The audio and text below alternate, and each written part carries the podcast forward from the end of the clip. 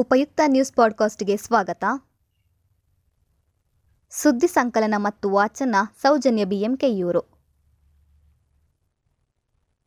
ಈವರೆಗಿನ ಸುದ್ದಿ ಮುಖ್ಯಾಂಶಗಳು ಹೀಗಿವೆ. ಭಾರತ ಮತ್ತು ಬಾಂಗ್ಲಾದೇಶಗಳ ನಡುವೆ ಏಳು ಒಪ್ಪಂದಗಳಿಗೆ ಸಹಿ.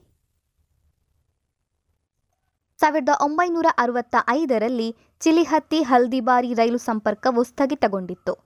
ಅದರ ಪುನರ್ ಸಂಪರ್ಕ ಸೇರಿದಂತೆ ಏಳು ಒಪ್ಪಂದಗಳಿಗೆ ಭಾರತ ಹಾಗೂ ಬಾಂಗ್ಲಾದೇಶಗಳು ಸಹಿ ಮಾಡಿವೆ. ನಿನ್ನೆ ಆರಂಭಗೊಂಡ ಶೃಂಗಸಭೆಯನ್ನ ಪ್ರಧಾನಿ ನರೇಂದ್ರ ಮೋದಿಯವರು ವಿಡಿಯೋ ಕಾನ್ಫರೆನ್ಸ್ ಮೂಲಕ ಉದ್ಘಾಟಿಸಿ, ನೆರೆಯ ಮಿತ್ರ ರಾಷ್ಟ್ರಗಳಲ್ಲಿ ಭಾರತವು ಬಾಂಗ್ಲಾದೇಶಕ್ಕೆ ಉನ್ನತ ಸ್ಥಾನವನ್ನು ನೀಡಿದೆ ಎಂದಿದ್ದಾರೆ. ಆಸಿಸ್ ವಿರುದ್ಧ ಇನ್ನೂರ ಮೂವತ್ತ ಮೂರು ರನ್ ಕಲೆ ಹಾಕಿದ ಭಾರತ. ಪ್ರವಾಸಿ ಭಾರತ ತಂಡವು ಪ್ರಥಮ ಟೆಸ್ಟ್ ಪಂದ್ಯದ ಆರಂಭದ ದಿನದಾಟದಲ್ಲಿ ಆಸ್ಟ್ರೇಲಿಯಾ ವಿರುದ್ಧ ಬ್ಯಾಟಿಂಗ್ ವೈಫಲ್ಯಕ್ಕೆ ಈಡಾಯಿತಾದರೂ ತಂಡದ ನಾಯಕ ವಿರಾಟ್ ಕೊಹ್ಲಿ ನೀಡಿದ ಅರ್ಧಶತಕದಿಂದ ಆರು ವಿಕೆಟ್ ನಷ್ಟಕ್ಕೆ ಇನ್ನೂರ ಮೂವತ್ತ ಮೂರು ರನ್ ಗಳಿಸಿದೆ. ಹೊಸ ವರ್ಷದ ಆಚರಣೆಗೆ ಮಾರ್ಗಸೂಚಿ ಪ್ರಕಟಿಸಿದ ಸರಕಾರ. ಕೋವಿಡ್ ನೈನ್ಟೀನ್ ಹರಡುವಿಕೆಯನ್ನ ತಡೆಯಲು ಸರಕಾರವು ಕ್ರಿಸ್ಮಸ್ ಮತ್ತು ಹೊಸ ವರ್ಷದ ಆಚರಣೆಯ ಬಗ್ಗೆ ಮಾರ್ಗಸೂಚಿಯನ್ನ ಪ್ರಕಟಿಸಿದೆ.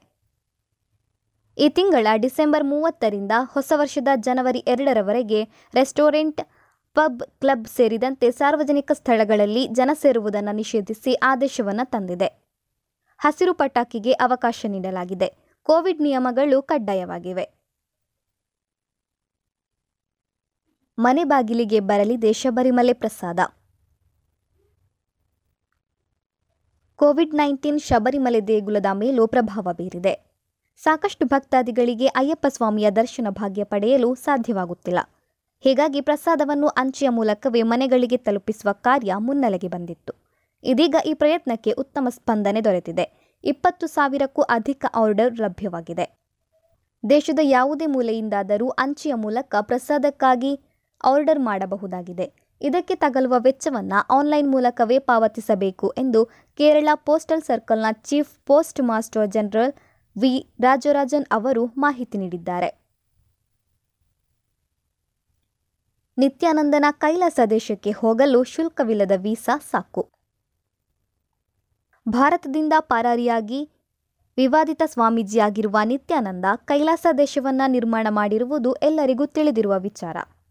ತನ್ನ ಭಕ್ತಾದಿಗಳಿಗೆ ಕೈಲಾಸ ದೇಶಕ್ಕೆ ಬರಲು ನಿತ್ಯಾನಂದ ಹೊಸ ಆಫರ್ ನೀಡಿದ್ದಾನೆ. ಆಸ್ಟ್ರೇಲಿಯಾಕ್ಕೆ ವೀಸಾ ತೆಗೆದುಕೊಂಡು ಹೋದ ನಂತರ ಅಲ್ಲಿಗೆ ನಿತ್ಯಾನಂದನ ಪ್ರೈವೇಟ್ ಚಾರ್ಟೆಡ್ ಪ್ಲೇನ್ ಆಗಮಿಸುತ್ತದೆ. ಅದರಲ್ಲಿ ನಿತ್ಯಾನಂದನ ಕೈಲಾಸಕ್ಕೆ ಉಚಿತವಾಗಿ ಹೋಗಬಹುದು ಎಂದು ಆಫರ್ ನೀಡಿದ್ದಾನೆ ವಿವಾದಿತ ಸ್ವಾಮೀಜಿ ನಿತ್ಯಾನಂದ. ರೈತರನ್ನು ಉದ್ದೇಶಿಸಿ ಮಾತನಾಡಿದ ಪ್ರಧಾನಿ ನರೇಂದ್ರ ಮೋದಿ. ನೂತನ ಕೃಷಿ ಕಾನೂನುಗಳನ್ನು ವಿರೋಧಿಸಿ ರೈತರ ಹೋರಾಟ ತೀವ್ರಗೊಳ್ಳುತ್ತಿದ್ದಂತೆಯೇ ಪ್ರಧಾನಿ ನರೇಂದ್ರ ಮೋದಿಯವರು ರೈತರನ್ನ ಉದ್ದೇಶಿಸಿ ಮಗದೊಮ್ಮೆ ಮಾತನಾಡಿದ್ದಾರೆ. ಇಪ್ಪತ್ಮೂರು ಸಾವಿರಕ್ಕೂ ಅಧಿಕ ಜನರು ಭಾಷಣವನ್ನು ಆಲಿಸಿದ್ದಾರೆ ಎಂದು ಹೇಳಲಾಗುತ್ತಿದೆ.